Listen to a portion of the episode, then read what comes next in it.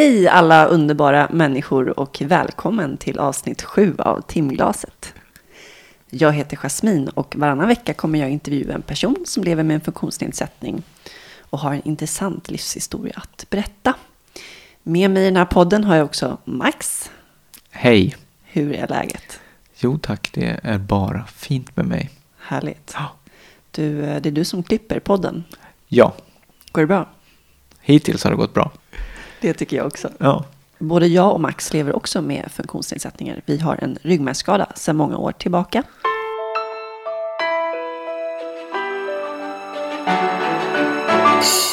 Idag så ska vi träffa Stefan. Han skadade sig på en eh, resa i Thailand, eller han skulle resa jorden runt med polare och eh, råkade ut för en bilolycka och bröt nacken.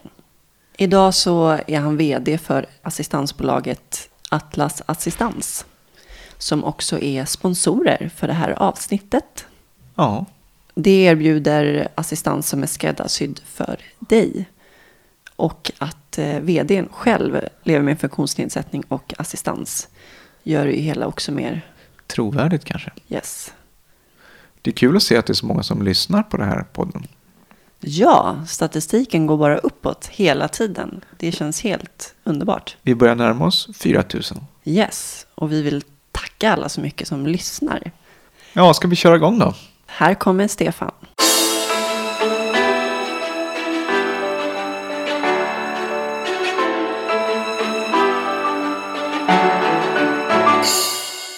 Hej Stefan! Hej, Välkommen Jasmin. till Timglaset Tack så Studio hemma hos Max. Tack. Hur är läget? Det är bara bra faktiskt. Hur har morgonen sett ut? Ja, det ju sådär alltså man... En ledig dag skulle man ta sig och då vaknar man klockan fem på morgonen pigg som en lärka. Vad brukar du göra när du är ledig? Jobba lite. Hemifrån. Stefan. Du ska ju vara ledig ju. Ja, just det. Men då har jag lite svårt för det där. Vad har du för fritidsintressen? Jag har inte så mycket fritid nu för tiden har jag upptäckt. Varför? Jag startade eget företag och då blev det bara så att det inte är så mycket fritid. Man bara jobbar i princip. Nej, men det är väl gå ut och käka på restaurang. Någon bio någon gång nu då. Ja, du startade ditt företag här nu för tre år sedan, eller? Ja, Mm. tre år sedan. En assistansfirma. Japp. Varför bestämde du dig för att göra det? Många anledningar. Dels så har man assistans själv och sen har jag jobbat med funktionsnedsatta personer i över tio år. Där 90 procent har haft assistans. Så det har varit med jag-stödjande verksamhet. Och det har varit mycket assistansfrågor och hur det funkar och ja, hur man kan leva med assistans. Och då tyckte jag, men fan, jag kan ju det. Då kan det vara lika bra att köra igång och leva på det också kanske. Fast jag vet inte om det var ett bra drag. Varför? Den debatt som förs i media nu är ju bara liksom skära guld med täljkniv eller vad det heter. Tälja guld med kniv eller ja. Och så uppfattar nog inte jag det. Men det kanske är för att man försöker använda pengarna till det de är till för. Jag tycker att man ska ha betalt när man jobbar som assistent. Så då går mycket till löner och sen ska man ha utbildningar. Och, ja, man ska köra allt möjligt sånt där. Du kan väl beskriva ditt funktionshinder? Tetraplegiker, bryter nacken. Vad betyder tetraplegiker? Tetra är väl grekiska för fyra har jag för mig. Så man har förlamning i alla fyra extremiteterna. Höger, vänster ben och höger, vänster arm och händer och, händer och fötter och, och allt däremellan är förlamat i princip. Som jag Max. Ja, ungefär. Ganska precis likadant kan Ja. jag tänka mig. Måste ju då poängtera att vi kan ju faktiskt röra armarna. Ja, det kan vi göra. Ja. Ja, det, går, det kan man ju säga. Och så har du personlig assistans. Japp. Ja, men berätta lite vart du kommer ifrån och din uppväxt. Ja, kommer från Luleå. Luleå. Född och uppvuxen där. Ja, jag har gått skolan där. Ganska skoltrött efter nian där. Och på glada 80-talet så var allting möjligt. Man behövde ju ingen utbildning. Så jag började jobba som så? kocklärling och sen blev jag kock. Och sen var jag väl tydligen duktig på det. För då behövde jag aldrig mer söka jobb. Jag vart erbjuden jobb. Men du hade inget så speciellt matintresse innan? Jo, men det, jo då, absolut. mm. Ja. Han har varit med och stått vid spisen ända sedan man var liten. Rört i grytor. Har du syskon? En stora syra. Och dina föräldrar, vad jobbar de med? Farsan Han, ja, han jobbade mycket med maskiner. Kranförare i hamn. Men också liksom maskiner, väghyvlar och bla bla. Allt sånt där. Men mest i hamnen i stora kranar, lasta och lossa båtar. Och morsan hon var hemma tills man var i skolåldern. Sen började hon väl jobba på försäkringsbolag och sen utbildade hon sig till lärare. Sociala arvet, jag tror... Sen när man bröt nacken så var man tvungen att skola om sig, det går inte att jobba som kock. Så började man plugga gymnasium och universitet och allting sånt där. Tänkt mycket på det, liksom. det är arbetarkultur man kommer ifrån. Och vad jag vet så är morsan den första i sin familj som har skaffat en akademisk utbildning. Jaha. Så från att ha varit kock så bestämde du dig för att skola om dig Ja, till? Ja, det, någon sån plan har jag aldrig sällan några långsiktiga planer här i livet. Ja, men jag måste ju läsa in gymnasiet, ta väl något brett. Och så läste jag in på folkhögskola och tänkte jag softa, tar det lugnt. Så läste in tre år på fyra år. Och sen så skulle man välja någonting mer och så skulle man göra upp rehabiliteringsplaner med Försäkringskassan. Och vad skulle jag, ja, men jag jobbar med data då tänkte jag, det är ju rätt skoj. Så jag sökte in till datateknisk systemvetenskaplig. Och så kom jag inte in på den första året. Eller när jag sökte till universitetet när jag hade pluggat på folkhögskola så skulle man fylla i första och andrahandsval. Och, och så sen så tänkte jag så här, vad fan är det syrran har gått? Och så tredje hand, socialhögskolan. Ja men då sätter jag den i tredje hand. Men då var det den jag kom in på. Så sen när jag hade gått ett år på den så kom jag in på datateknisk systemvetenskap. Men det tyckte jag var så intressant att läsa på socialhögskolan. Så då fortsatte jag med den och sen blev det bara som att man jobbar med det här. Fast ibland undrar jag om det skulle vara roligare att jobba med maskiner än med människor. Är det så? Ja, man kan ju kasta bort en maskin om man tycker att den är nog trasig. Det är lite svårt att kasta bort människor när de är nog trasiga. Vi kastar bort den och köper en ny. Ja, precis. När skadade du dig? Det var den 16 september 1988. Jag hade varit i Norge och jobbat. Och när man jobbar i Norge så tjänar man rätt mycket pengar. Så tyckte jag och polarna så här, men nu tar vi ett sabbatsår och så reser vi jorden runt. Tre månaders arbete gav ett års ledighet. När man är ung och galen så tänkte vi, ja nu drar vi iväg. Och så köpte vi någon sån här flygbiljett. Det var lite poppis då att köpa någon sån här jorden runt biljett med 17 stopp på 17 olika platser. Och en av de platserna var Thailand. Så var vi uppe i norra Thailand och åkte bil där. Och så åkte vi av vägen. Och då bröt jag nacken. Hur gammal var du då? 21. Vi träffade eh, en tjej och en kille som kom härifrån Stockholm. Jag kom ju uppifrån Luleå själv. Och så slog vi våra påsar ihop där. Så vi var fem stycken som hyrde en jeep. Eller en ombyggd gammal bil som de hade stoppat på någon jeep-aktigt på. Och så drog vi ut i djungeln och körde. Och så var vi i utkanten av en liten by. Och då sprang det upp två höns på vägen. Och han som körde väjade för hönsen. Sån där reaktion som man får när något springer upp på vägen. Så den välte bilen. Och ut trillade jag för ja, det fanns ju inga säkerhetsbälten eller tak eller någonting i den. Vad hände med de andra? Eh, ingenting. Det var ingen hastighet och det var, det var väl en av de mildare olyckor man har varit ut för i sina dagar faktiskt om jag ska vara ärlig. Det var i princip bara att bilen välte. Och du hamnade fel helt enkelt? Ja, Var du vid medvetandet? hela tiden. Hur, vad tänkte du då när, när du inte kunde röra dig? Ja, först, först så kändes det väl mest som att man hade fått en hästspark i mellangärdet och tappat luften som tusan. För musklerna mellan revbenen blir ju också förlamade. Så det blir ju med ens 50% svårare att andas. Så tänkte jag, shit, har jag tappat luften så här mycket? Och så låg jag där och så lyfte jag på ena armen och så hängde bara fingrarna och handen och kunde inte röra på dem. Och då tänkte jag, oj, det här är nog allvarligt. Så då kom polaren fram och frågade, hur är det? Ja, men ingen rör mig förrän det kommer någon ambulans. Det, så klar var jag så jag liksom tyckte att, nej men det här är bara att ligga här. Men det kom ingen ambulans, det kom en lastbil med flak. Okej. Så då låg jag på lastbilsflaket och skumpade till någon liten... Var det motsvarigheten till ambulans eller vadå? Nej, det var ju alltså ute i bushen i Thailand liksom. Ja, det väl inte så lätt att hitta en ambulans där Nej. ute. Och sjukhus då? Jag kom till någon sån här land, en vårdcentral ute på landsorten. Och där hade de åtminstone en bår, så då låg jag på båren utanför entrén. Så det fanns väl någon, någon läkare där som förstod att Nej, men det är ingenting, vi kan inte göra någonting här ute på Landsorten. Så då låg jag väl där. Jag har ingen tidsuppfattning om det här. Men det kan ha varit en timme eller det kan ha varit fem timmar. Uh, till slut kom det en ambulans. Och så rullade de in båren då i ambulansen. Jag var lite för lång för den där ambulansen så de klappade i huvudet i, i slutändan på ambulansen kommer jag ihåg. Hur lång är du? Ja, 1,85. Ja, just det. Det har vi ju konstaterat. Vi är lika långa. När jag väl kom in i ambulansen så var det till väg till ett allmänt sjukhus i Shang, var det Shanghai. Och där var det, det var ju tur att ingen annan var skadad. För då var det kontantbetalning för allting. Oj. Röntgen, ja då ska vi ha kontantbetalt. Vatten kan vi få kontantbetalt. Allting skulle betalas cash. Uh, Förstod du vad som hade hänt? Nej, ja, ja. Eller kunde de förklara det eller? Nej, jag tror inte de brydde sig så mycket om att förklara. Utan det var, visste väl att de inte kunde göra någonting där heller på allmänna sjukhuset. Så då var det en till ambulansresa ner till Chiang Mai. På ett privatsjukhus. Och där har jag sen i efterhand förstått att nej men det här är nog, de gjorde nog allting rätt där. Det var väl ända tills man kom dit som man kan undra liksom om, ja.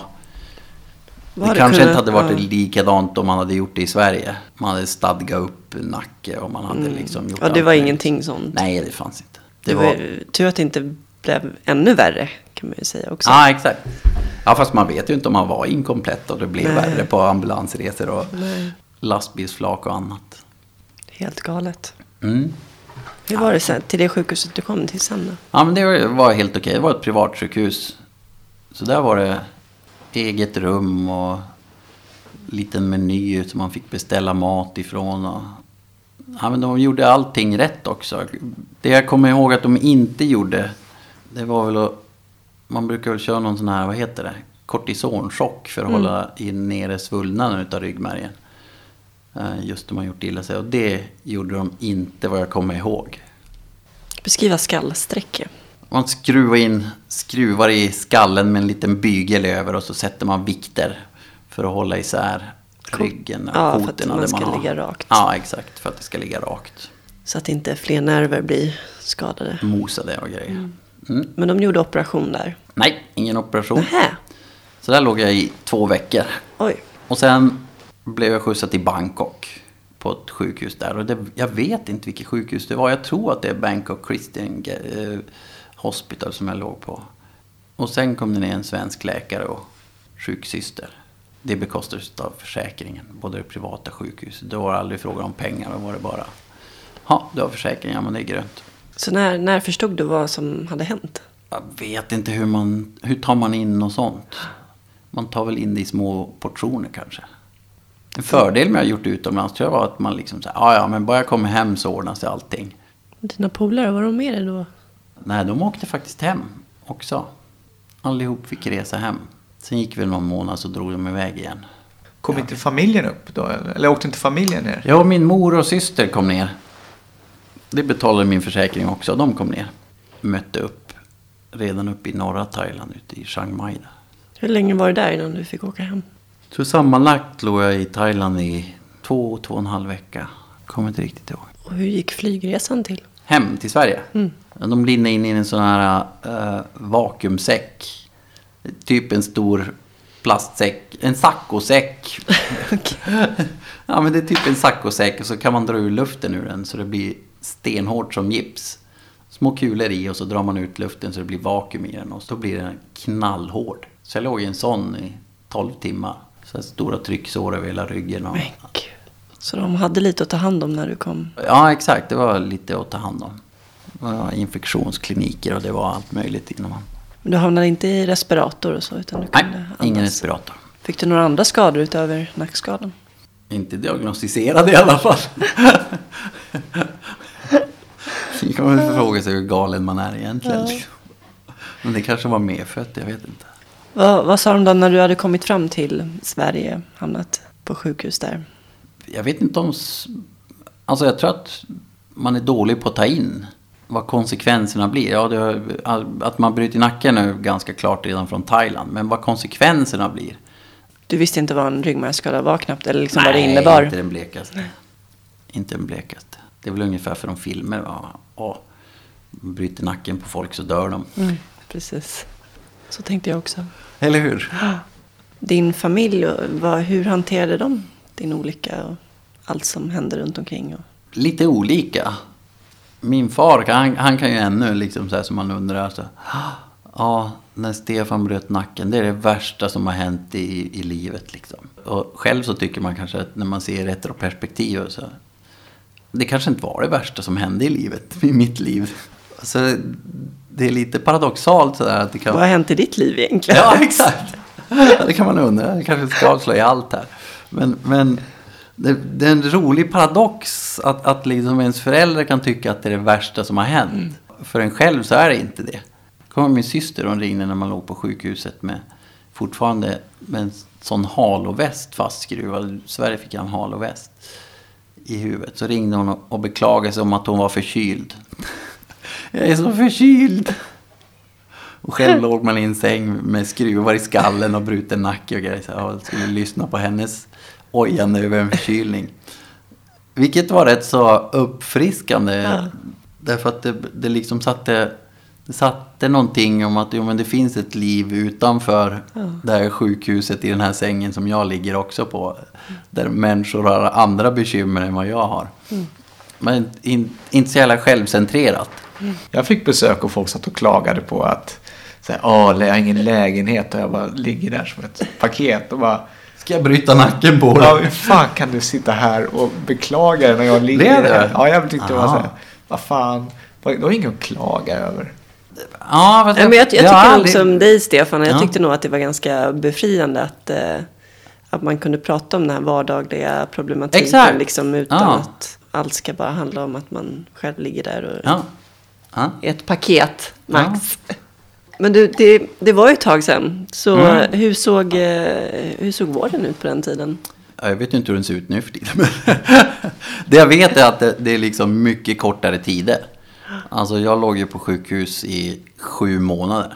Med, på en ryggmärgsskadeavdelning i Umeå. Och slutet av maj så stängde hela avdelningen och så åkte vi ner till Mallorca. Alla patienter, läkare och personal. Flytta hela avdelningen till Mallorca en vecka. Ja, så det, var, det är ju sådär lite. Alltså jag har tänkt mycket på den där tiden. Vi var fyra. Det var den sommaren när vi kom in så var det 16 grabbar med olika typer utav ryggmärgsskador. Va? Är det sant? Ja, på samma avdelning. Bara hel... grabbar, ingen brud? Nej, det var in, ingen tjej. Det var någon tjej som var in på liksom någon sån här återbesök och kollade njurar och vad de nu gjorde. Men ing, 16 grabbar? 16 grabbar. Parrer, tättrer. Jag var den enda tjejen, sen var det tre till killar. Alla hade dykt. Ja. Vad hade alla gjort? Ja, det var allt möjligt. Det var, ja, det var roliga saker. Helt galet med 16. Liksom. Är... Ja. Vi har fyra stycken tättrer i mitt rum. Låter som att det var ganska kul. Det blev ju liksom så här lite logementslumpenaktigt till ja, slut. det liksom. låter som det. Ja, eller hur? Då kunde man stötta varandra. Det måste ändå varit ja, liksom en gemenskap. Jo, alltså det är definitivt en gemenskap. Och, och just det snacket liksom. Uh, eh, vadå? ja, lite grabbigt snack. Men var... Hur, hur, var rehabiliteringen då? Liksom hur man skulle lära sig att bli självständig igen och klara sig ute i den stora vida världen. Jag tyckte att man blev väldigt institutionaliserad. Eller hur man uttalar det där ordet. Alltså, sju månader blev så mycket som man, man, man hann liksom rätta in sig efter institutionens ramar. Så när man kom hem så blev det, tycker jag, större käftsmällen när man låg på sjukhuset. Liksom. Shit, det är så här det kommer se ut i verkligheten. Det är så här skröplig man är, egentligen. Och på den tiden fanns det inte personlig assistans? Nej. Jag fick i princip personlig assistans genom socialtjänstlagen. Eh, alltså en och samma person som kom måndag till fredag. Mellan 8 och 17. Och sen var jag tvungen att flytta hem till farsan igen. Då, så farsan fixade allt från 17 till 08 varje vardag och så helgerna. Hur funkade det då? Jag vet, jag kanske är rätt så tjurskallig. Som om bara borra ner huvudet och så bara aldrig att jag tänker vara beroende av någon. Bara lära sig att fixa så mycket som möjligt själv. Så man kunde sitta hela förmiddagarna med att försöka få i benet i kalsongbenet. Jag kunde sitta liksom tre, fyra timmar bara för att få ner en fot i kalsongen. Jag tror jag brukar vara färdig när man steg upp på morgonen klockan åtta när hon kom. Så bara, jag ska fixa allting själv. Och sen gav man upp. Så vid ett tiden så var man väl färdig med att sitta och tjura och försöka i alla fall själv. Så det, ja, vad var frågan? Pratade om eh, just det här med personlig assistans. Ja, just det. Och hur det var att Mm. få av pappa. Nej, inget bra. Jag är väldigt dålig på att lyssna. Jag vill ha det så här. Nej, nu gör vi så här så går det förbi. Men lägg av för helvete. Ungefär så var väl våran konversation. Så här ska jag göra. Nej, nu gör vi så här. Men det blev ju gjort ju. Så det väl, ja. Men hur många år levde du då, höll jag på att säga, utan assistans innan det kom in i bilden? Det var väl 94? ja, men det, det beror på hur man ser det. När jag pluggade på universitetet så hade jag personlig assistans. Men inte hemma, bara på universitetet. Då hade jag hemtjänsten. Då hade jag flyttat ner till Stockholm. När bestämde du för att göra det? Jag flyttade ner 1990, va? eller 91, 90 eller 91. Jag vet inte varför jag bestämde mig för att göra det. Jag var väl bara less på att bo i Luleå. Och så tittade jag i annonsbladet, så lägenhet bytes. Okej, Luleå, Stockholm, lägenhet bytes. Och så var det två stycken olika. En i Nacka och en i Sundbyberg. Och så ringde jag på båda två. Den i Nacka, den ville ha 40 000 emellan för att byta. För att byta lägenhet. Nej, men stick med det. Så bytte jag med dem i Sundbyberg. Så ringde jag och frågade. Ja, men finns det hiss? Ja. Är det trappor in genom porten? Nej. Nej, vad bra. Då tar jag den. Så packade jag bilen och så åkte jag ner. Hade inte sett lägenheten, ingenting. Det var bara ett ryck eller? Ja, ungefär så. Vad tänkte du göra här då? Bara plugga färdigt folkhögskola. Så jag Ja. ringde till någon folkhögskolor och kollade innan jag åkte ner. Kan, man, kan jag byta från folkhögskola upp i Luleå till i Stockholm? Ja, det går bra. Kom hit på intervju bara. Så kom jag dit och intervjua. Men hur såg samhället ut i övrigt då? Back in the days. Back in the days. Med tillgänglighet och... Det enda som har blivit bättre det är väl färdtjänst. Jag tycker att det är ganska lika alltså, som då och nu. Det är ju fortfarande 80% av bostadsbeståndet är väl inte tillgängligt med rullstol ännu. Det är väl så att liksom, ja, ska man ut på affärer eller krogar eller något sånt där så kommer man inte in. På de flesta i alla fall så finns det alltid ett eller två trappsteg. Så jag vet inte om det är så stor skillnad. Är det någon gång som du har känt dig riktigt diskriminerad? Ja, för det, det, jo då, det, när man varit ute, och helst när jag pluggade på Socialhögskolan. Under den tiden så skulle vi gå ut hela klassen. Och det var så här januarikväll i smällkalla vintern och snön yrde. Och så hade vi någon så här studentpub uppe på annexet till stadsbiblioteket. Och sen så, ja men vi går på krogen här mitt emot. Så gick vi hela klassen tvärs över gatan. En tisdag kväll klockan nio, halv tio. Och då fick inte jag komma in. Jag var den enda som inte fick komma in. För att? Jag satt i rullstol. Det är trappsteg in. Ja, ja, så mina kla- klasskompisar. Ja, men vi hjälper han in, det är lugnt. Ja, fast det är trångt där inne. Ja, men det gör ingenting. Jag ska bara sitta vid ett bord. Vi har ingen toalett heller. Ja, men jag ska inte pinka. Jag ska bara sitta och dricka ett glas vin. Och då till slut sa vakten så här. Men fattar du inte? Du får inte komma in. Och då sa hela klassen. Va? Okej, men då går inte någon av oss in här. Och så på Sturekompaniet har jag också blivit nekad att komma in. Faktiskt var Björn Borg bakom mig i kön då. Så han gick inte heller dit. Nej men då var det också så här, en massa trappor upp av mina kompisar. Ja men det gör inget, vi hjälper han upp. Ja men det är mycket folk där inne, du kan inte komma in med det. Men vadå? Menar du att jag inte kan komma in men andra kan komma in? Och till slut så blev det så här, ja men du får inte komma in. Och Björn Borg stod bakom mig i kön så han blev skitupprörd. Får han inte komma in för han sitter i rullstol? Är du dum i huvudet liksom? Ja. Nej, då tänker inte jag heller skit. Så han, han blev det mäkta imponerad. Ja, det tycker jag verkligen. Men det här var länge sedan. Det var, Det var back in the days. ja, bäcken, när man var ung och oförstörd. Men hur levde du livet sen då? eh, Efter att du hade skadat dig? Och... Du var ju fortfarande ung. Ja, exakt. Det var ju det ju på den tiden. Hur var det i Luleå? Det är snöigt är det ju. Det kan vara, faktiskt nu när du säger det så är det en, en väldigt bra anledning att flytta därifrån. Speciellt när man sitter i rullstol. Snö är ju liksom inte Nej. världens bästa. Men eh, hur lång tid tog det för dig då innan du liksom rent mentalt kunde leva med ditt funktionshinder? Men gör man någonsin det? Alltså, jag skulle säga att det är... Så fort man ska... När man vaknar på morgonen så blir man ju påminn om, påminn om hur jävla bängligt det är. Och hur mycket tid det tar. Man blir ju sur varje dag på det. Alltså det... Han måste gå på dass, fan jag måste åka hem, jag måste ha duschstol, jag måste ha bla bla bla, jag måste ha eh, liksom... Därifrån till att, att jag tror jag, jag har aldrig haft någon sån djup kris. Jag är nog rätt bra på att liksom trycka ner saker och ting. Och ta in det i små portioner. Vad menar du med det? Jo, det var rätt roligt att läsa Sorg och kris på Socialhögskolan. Liksom, när man gör någon sån här klassisk kriskurva när någonting händer och så brakar man långt ner i det djupa hålet. Och sen så ska man komma upp därifrån. Och man börjar väl gå ifrån det där mer och mer också nu. Att, att man liksom... Man är inte så endimensionell så hela ens jag är där nere. Utan man har faktiskt olika nivåer på saker och ting. I ens eget psyke. Så jag var nog redan från början sådär att, att man både var deppig men också var liksom livsglädje ändå. Alltid sådana här små mål på vägen. Alltså från sjukhuset så var väl jag bland de första på vårat rum som bestämde mig för att jag skulle åka ut på krogen. Och kunde knappt rulla. Jag åkte ut ensam men jag kunde knappt rulla på plant golv. Jag vet inte fan jag tog mig ner på någon krog där i Umeå. Ensam men över tunga mattor och allt möjligt sånt där. Och beställde in ett glas och lyckades fibbla upp en cigarett som jag lyckades tända också. Och sen satt jag där och så skulle jag hålla i cigaretten och dricka ett glas, en klunk vin. Och tappade cigaretten ner mellan benen.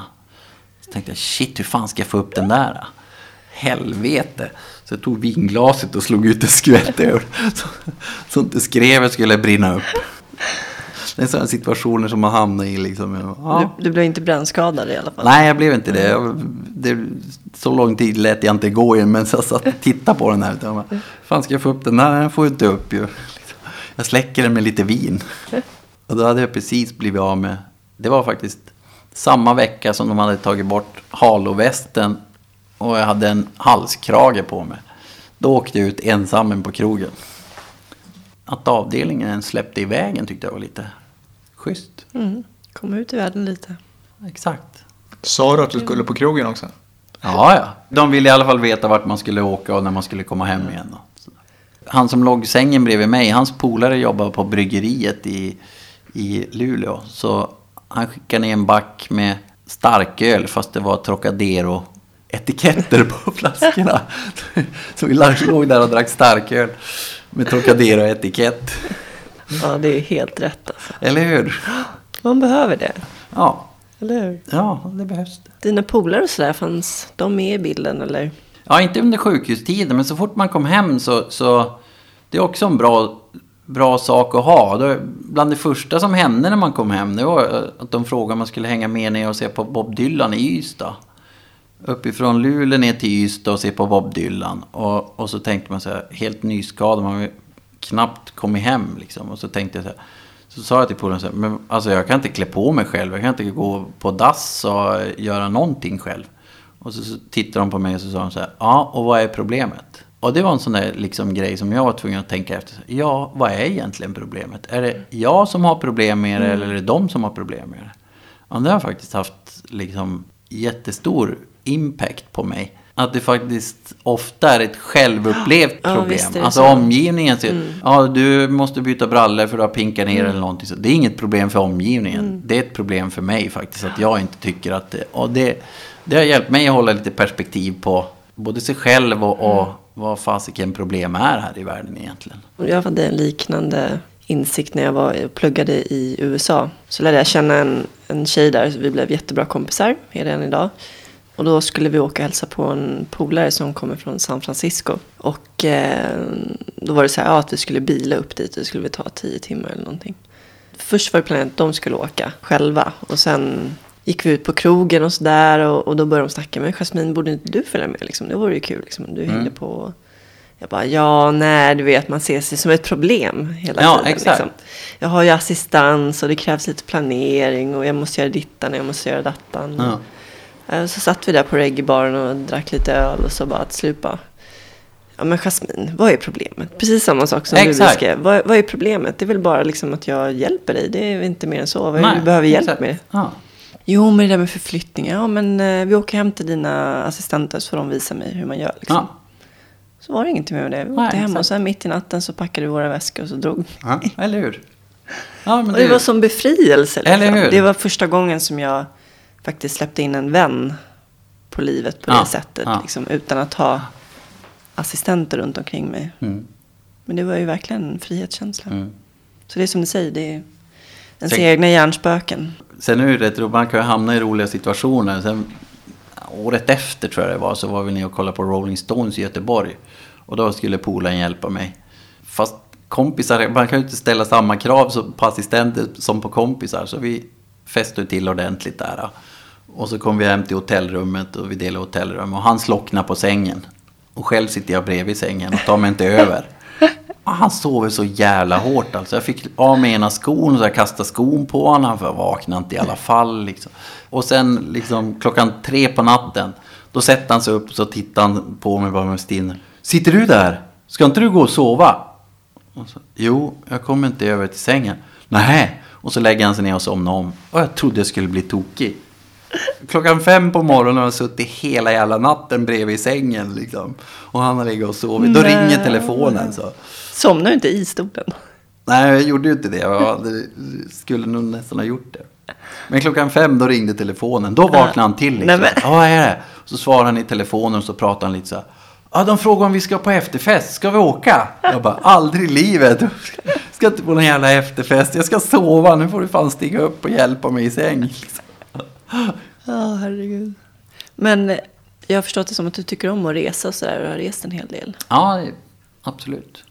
Så det slutade inte vid Thailandresan så att säga. Utan... Nej, det, jag har varit tillbaks till brottsplatsen. Jaha. 10-15 gånger. Nej, inte dit. Ja, Nej. till Thailand alltså. Ja. Men inte upp till, till utanför Shanghai där ute i bushen. Dit har jag inte orkat ta mig. Men till... Inte för att det liksom är något värdeladdat eller något sånt där. Men utan Nej. mer bara för att, nej men vad ska jag dit upp och göra? Men jag har varit där tio gånger efteråt. Australien några gånger, Sri Lanka, USA, Det är ganska långa resor. Afrika. Ja, Hur fan klarar du värmen? Inte alls. Men det är, det är värre att frysa än att hålla på att dö av värmeslag tycker jag. Värmeslag, då blir det, lite- det är ju som att vara drogad eller någonting. Man hallucinerar till slut och liksom alltihopa. I Australien, då, det är första gången som liksom hyrde någon rucklig gammal bil där och åkte runt på vingårdar och grejer. Så man drack jättedåligt med vatten och så var det 40-45 grader varmt. Och så det enda man drack var vin och en bil utan aircondition och allting sånt där. Så då hörde jag mig själv när jag började hyperventilera och tänkte oj, så där ska man inte andas. Och det var rätt häftigt att vara liksom klar i huvudet men inte kunna kontrollera. Och så, så satt man liksom bara i bilen. Det där är inte nyttigt Stefan. Jag tror jag så sa till. Så nu får vi stanna här. Jag behöver vatten och kyla ner mig. Det är fan livsfarligt. Ja, Jag det ska är förklara absolut. det också att när man har en sån här hög skada som vi har. Mm. Så kan man inte kontrollera kroppstemperaturen. Mm. Så att när man blir för nerkyld då har man jättesvårt för att bli varm igen och liksom frossar och ha sig. Och sen samma sak då man blir för För varm. varm. ja. Mm. Man blir överhettad och då får man hög feber. Får svårt att andas. Ja, så Det att, värsta eh, som finns är drag. Ja, om det inte är varm luft.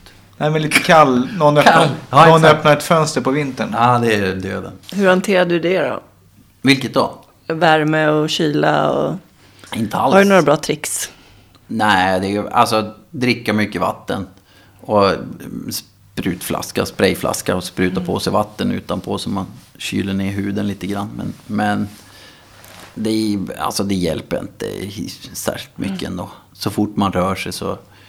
Ja, sitta så stilla som möjligt så länge som möjligt. Därför jag gillar att vara i värmen. Annars är man så rastlös. Men när det är sådär fruktansvärt varmt så det är ingen idé att vara något annat än liksom bara calm, cool and relaxed. Läsa en bok och softa. Ja, men det blir ju jäkligt besvärligt om det blir för varmt alltså. Ja, Jag brukar köra med en blöta en handduk och sätta i frysen. ja exakt. Det är bra. Sen ha runt nacken. Jag var en av dagarna när det var 45 grader varmt ute så nej, då var det bara att ligga på hotellrummet med blöta handdukar och aircondition. Det gick inte att gå ut ens i skuggan. Det var ingen idé. Du, eh, hur går det att flyga egentligen? Sitter du på samma stol hela tiden och Ja, jag, riskerar trycksår och grejer? ja. Nej, men jag brukar ta rullstolsdynor och sitta på. Ja. Så man sitter på den. Men annars så är det... Första gången jag flög till Australien så lämnade jag inte flygplanet på över 24 timmar. Satt i samma stol i lite drygt 24 Hur timmar. gick det då? Man är rätt död alltså när man kommer Ja. fram. Men inga trycksår? Nej, jag har varit eh, förskonad från trycksår faktiskt. Om jag ska Vad skönt. Förutom Ja. då när du kom från Thailand och hade det- liggsår och grejer. Ja, exakt. De, det är det enda gången. Sen har jag liksom varit och basta eller något sånt där. Och varit dum i huvudet och skrapa upp små sår som har blivit något liknande trycksår. Men inte så att man har fått det för att man har suttit för mycket eller fel eller något sånt där. Ja, det är ju så att när man helt enkelt sitter för länge på samma ställe utan att avlasta någonting så blir ju, stoppar man ju blodflödet. Och så börjar det liksom luckras upp inifrån benet. Det blir en nekros. Framförallt då vi som inte har känsel så eh, känner man ju inte hur pass hårt trycket är eller Nej. att man behöver avlasta och det gör ju att man i många fall glömmer bort det och eh, Mm. då drabbas av ett trycksår på ett eller annat sätt. Det, det enda som hjälper är väl avlastning. Ja, det är Så- bara avlastning som Ja, gäller. så Jag, får man- jag fick ju, i och med att jag fick en skolios i samband med min skada så eh, hade jag ju all vikt på ena sittknölen. Mhm. Och eh, så började man skolan, liksom satt uppe från åtta på morgonen tills man var klar med pluggande på kvällen. Liksom. Mm.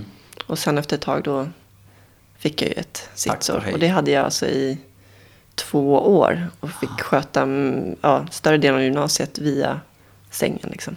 Det är det enda man kan göra. Det är bara att avlasta och försöka få det att läka. sitta 10 minuter och ligga Ja. Så att 23, och, det- 23 timmar och 50 Det minuter. är inget att rekommendera. Alltså. Nej, det är inte det. det är, Och sen i värsta fall då, som i mitt fall, så var jag tvungen att göra en eh, så kallad Lambeau-operation. Mhm. Håligheten hade blivit så pass stor liksom. Jag menar på ytan så ser det bara ut som en liksom, storlek som en nagel, såret. Men inuti, Men inuti så är det så- liksom ja. en hålighet. Eh, som en ficka kallar de det för. Mm. När plastikkirurgen skulle kontrollera Mm. mitt sår, då var det han som, det var första gången han gjorde det.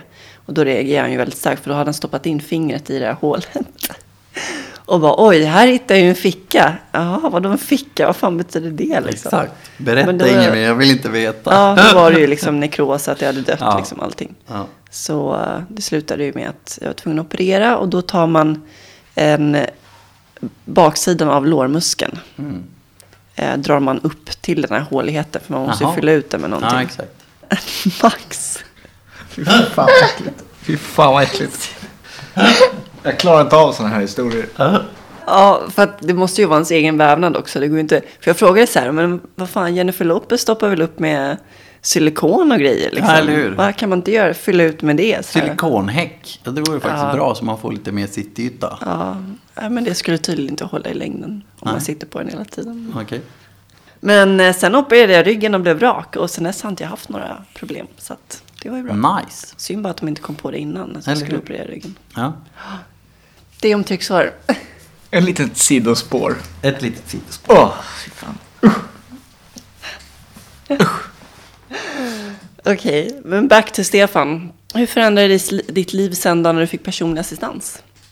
Alltså det är mycket mer spontant. Det är mycket mera att man kan leva ungefär som man gjorde innan. Ja men nu känner jag för att göra det här. Och man behöver inte planera tre veckor i förväg och man behöver inte liksom ta reda på allting exakt hur det ser ut dit man ska och man behöver inte... Ja, nej men mycket mera liksom bara vara. Som alla andra. Ja, exakt. Kunna vara spontan och Ja, bli en helt annan livskvalitet. definitivt. Sen är det inte problemfritt. Man måste ju umgås med en annan människa. Hur är det? Människor. Ja, Han är med knepiga, det är bara att se sig om i världen. Liksom. Och ju högre upp man kommer i hierarkin, ju knepigare verkar man vara. Hur många assistenter har du? Tre. Men ingen av dem är heltid. Så. Och sen har du en sambo. En särbo. Särbo. Ja, vi bor fem minuter ifrån varandra. Så vi sambo varannan vecka ungefär. Ja, Hur länge har ni varit tillsammans? det är fem år. Fem, sex år. Nu kan jag inte säga, nu kommer jag få stryk här. Jag vet inte hur länge vi har varit tillsammans. Hon får aldrig höra den här. Ni åkte till eh, Afrika. Vad var det ni åkte till nu igen? Kongo? Nej? Gambia. Gambia. Ja, ja vi var där i januari i år. va? Vad brukar ni göra när ni reser? Bara äta gott, slappa och ha det bra. Jag har lite svårt att, att inte jobba när jag är hemma. Så om jag ska vara ledig så måste jag nästan åka iväg någonstans. Annars så blir det så ah, men jag kan bara göra det här. Det där lilla kan jag göra och det där. Hur träffades ni? Vi träffades på internet som alla andra gör nu för tiden. Asså. Ja. Det är säkert tio år sedan vi träffades. Och sen gick det en himla massa år innan vi liksom började umgås och på riktigt. Hur, eh, hur skriver du dina kontaktannonser, eller att säga? Skriver du att du sitter i rullstol? Ja, det tror jag jag gjorde. Jag har för mig att jag gjorde det. Det är ju över tio år sedan. Så, eller i alla fall insinuerade så man kunde lista ut det. Och hur bemötte hon det? Jaha. Och vad är problemet? Ungefär så. Men ni var ju vänner också då i några år innan ni... Ja, ja, absolut. Vad var det som gjorde att det klickade till? Jag vet inte. Alltså, jag var nog rätt på från början. Fan, hon är ju skitsöt. Det här var ju världens... Hon har hjärna också. Coolt. Självständig och kan tänka själv och allting sånt. Det är ju en fördel. Eller hur? Visst är det det? Barn och sådär, har du funderat kring det? Nja, lite grann så har vi börjat prata om det. Men vi börjar ju båda två bli, bli lite mer uppåt åldrarna. Så jag vet inte, det kanske inte blir något. Får vi se. Varför är ni särbo? Därför är vi tveksamma på om vi skulle klara att bo ihop. Ja, dels utav assistansen och dels utav eh, ja, andra saker också. Är vi liksom, vad är vi för typer, både hon och jag? Varför måste man bo ihop? Ja, det är liksom en sån där fråga som... Måste man det eller? Jag tror ultimatast skulle vara att ha en lägenhet bredvid varandra. På andra sidan trappuppgången. Liksom. Om man blir sur så kan man gå in till sig själv. Du nämnde assistansen. Ja, Lite på grund av det också. mm. ja definitivt. Varför känner du så då? Nej, både, både jag och hon har ganska svårt att förhålla oss till att det är någon tredje person som svamlar omkring.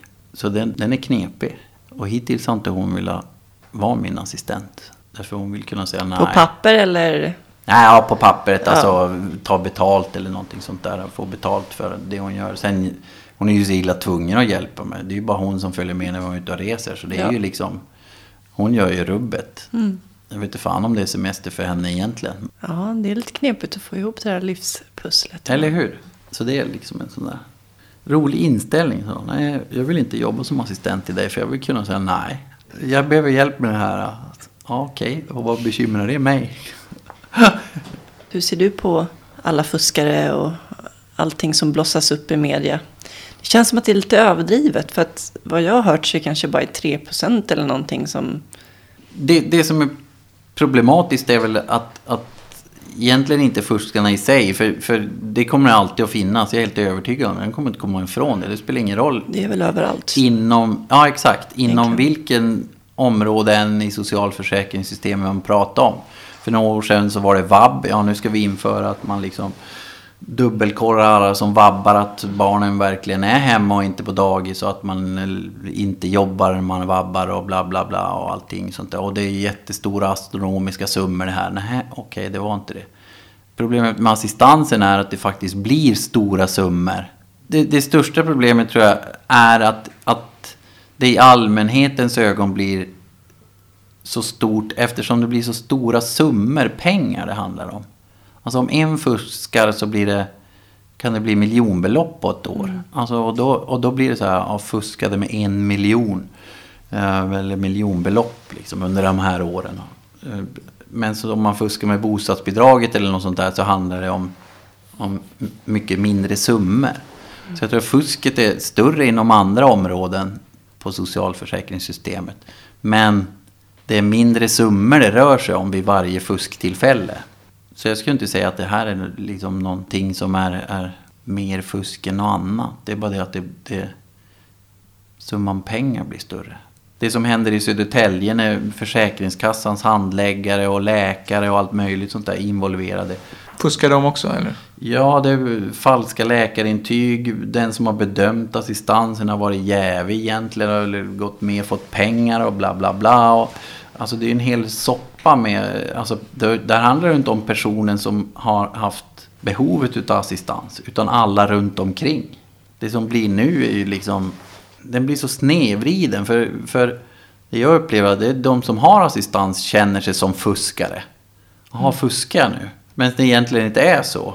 Bland de som har assistans är det försvinnande få som simulerar någonting. Och de som simulerar verkar ju liksom ha kunnat manipulera handläggare och läkare och allt möjligt. Och de kommer väl alltid att finnas. Alltså du kan göra vilket system du vill. Och samma det som händer i Södertälje där man pratar om att man har betalat läkare för att göra läkarintyg. Och man har alltså Försäkringskassans handläggare är involverade i det här.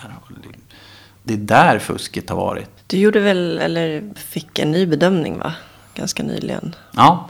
Mm. Berätta hur det går till. Ja, men det är intressant. Det är, historiskt så kan man säga att, att bedömningen av assistansen var så att det fanns någonting som, som man inom Försäkringskassan bedömde Stock, benämnde Stockholmsmodellen och en Örebromodellen. Och Örebromodellen det var sån här minuträkning. Hur lång tid tar det att gå på toaletten? Ja, tio minuter. Okej, vad gör assistenten? Ja, den hjälper till med det och det. Okej, och hur lång tid har det? Ja, det tar fyra minuter. Okej, då är ditt assistansbehov fyra minuter, inte tio minuter. Alltså det är en stor skillnad. Medan man i Stockholmsmodellen sa så hur lång tid tar det att gå på toa? Tio minuter. Ja, då är det tio minuter som du behöver assistans. Och så gick man inte in på detaljen så här, vad gör assistenten?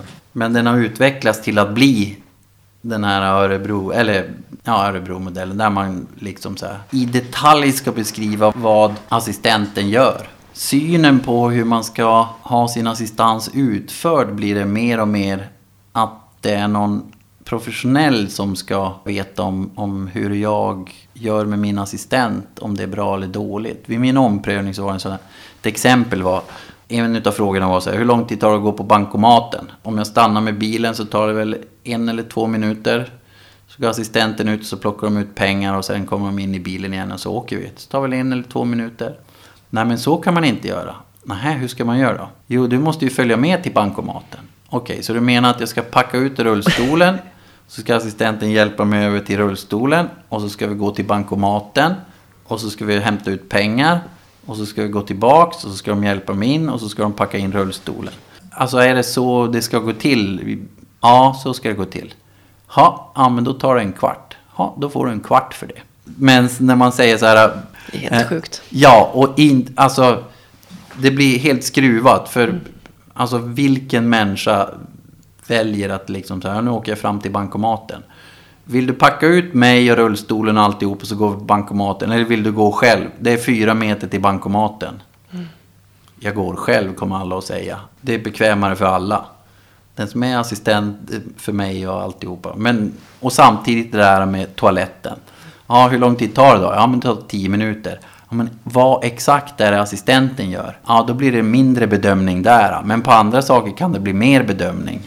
Så det, det är så korkat synsätt. Mm. Och så, så ska man göra en mall för... Hur känns det att sitta och redogöra för allt man gör in på minuten? Jag skulle kunna tänka mig att det är ungefär som att gå till gyn när man är tjej.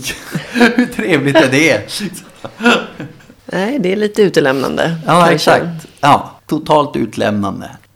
När fick du beröm senast? Men jag tror att jag får rätt mycket beröm faktiskt. Det var bara att jag inte lägger märke till det särskilt mycket.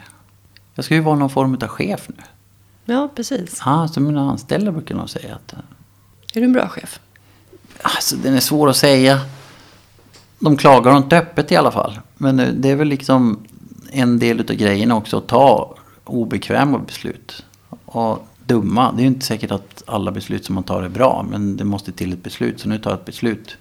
Sen är man missnöjd med de besluten. Men ja, jag vet inte. Nej, men jag får nog beröm.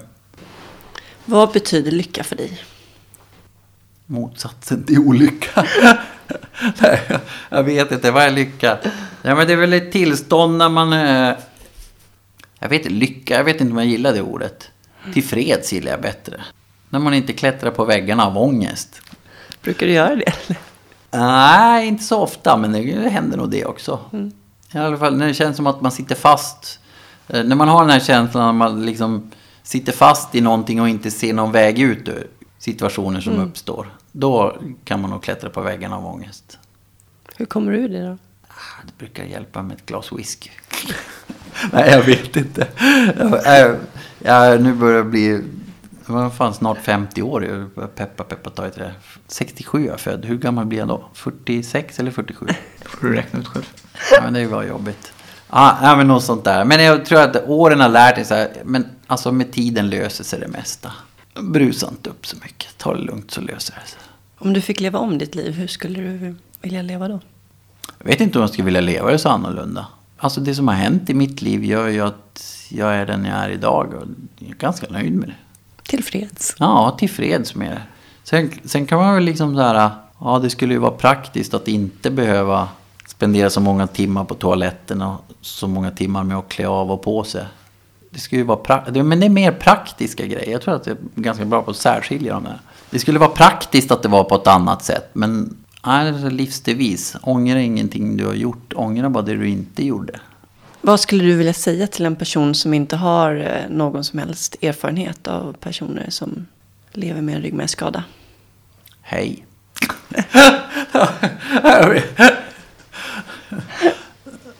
ja, det- det är väl bara... Ja, vad ska man säga? Här är jag. Ja, nej, men vem är du skulle jag nog säga. Hej, vem är du? Snarare vem är jag? Det tycker jag är ganska bra pejling på. Jag tänkte på alla, liksom all, alla fördomar du öser på genom åren och sådär.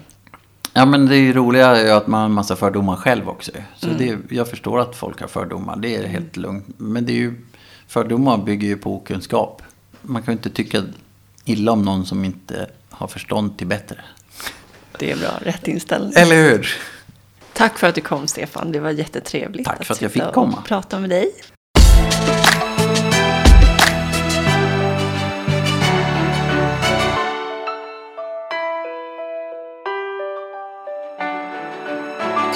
Då har ni fått höra en snubbe som är riktigt calm, cool and relaxed. Eller hur, Max?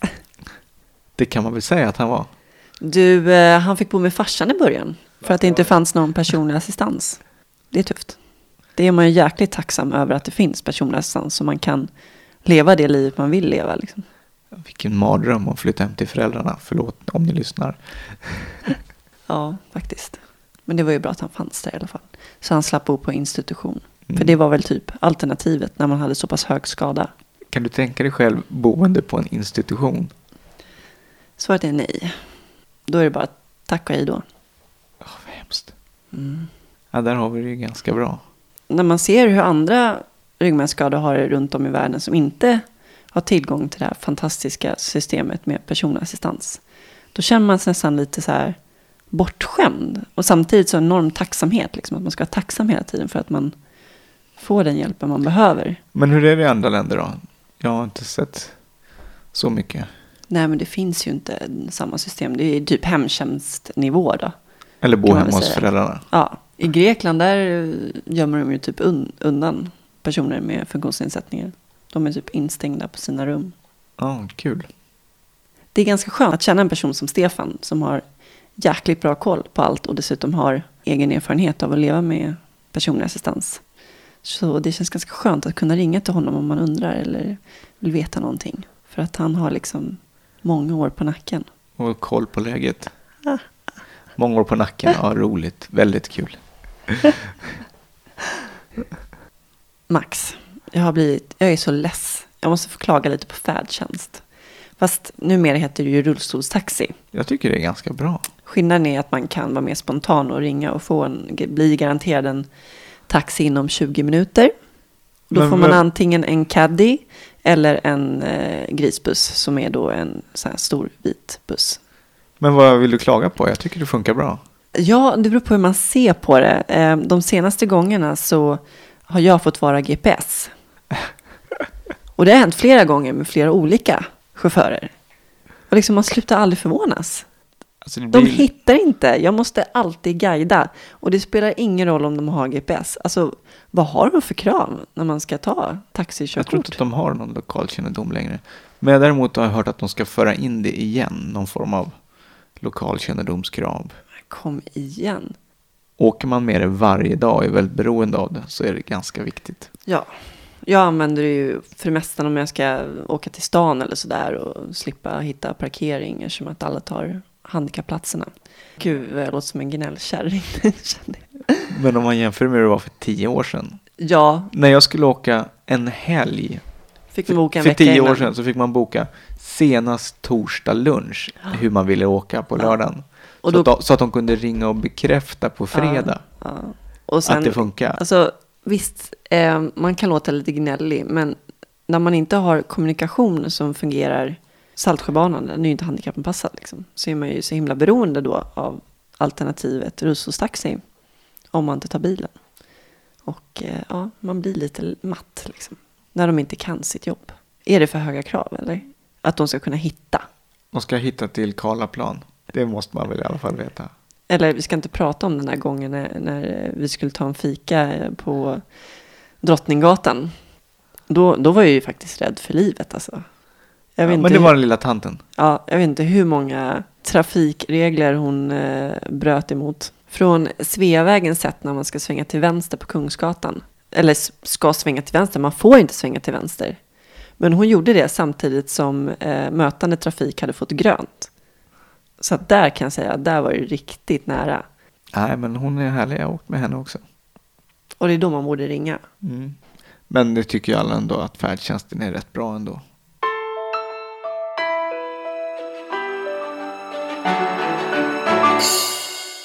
Det här avsnittet görs i samarbete med Atlas Assistans.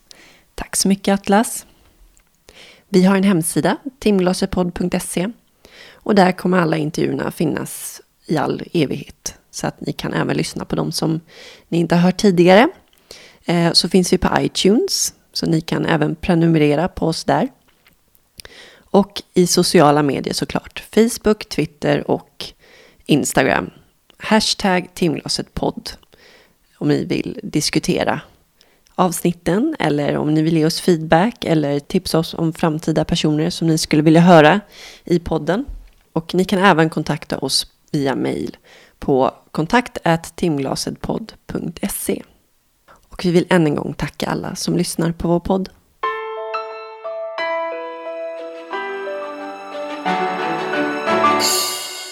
I nästa avsnitt av Timglaset får ni möta Carolina. Hon är trebarnsmamma och arbetar som livsstilscoach på rehabstation Assistans. Karolina skadade sig i en bilolycka för åtta år sedan när hon hade två av sina tre barn med sig i bilen. Avsnittet publiceras den 4 juli. Var beredd på en rörande och inspirerande historia. Missa inte nästa avsnitt om två veckor. Hej då! Hej då.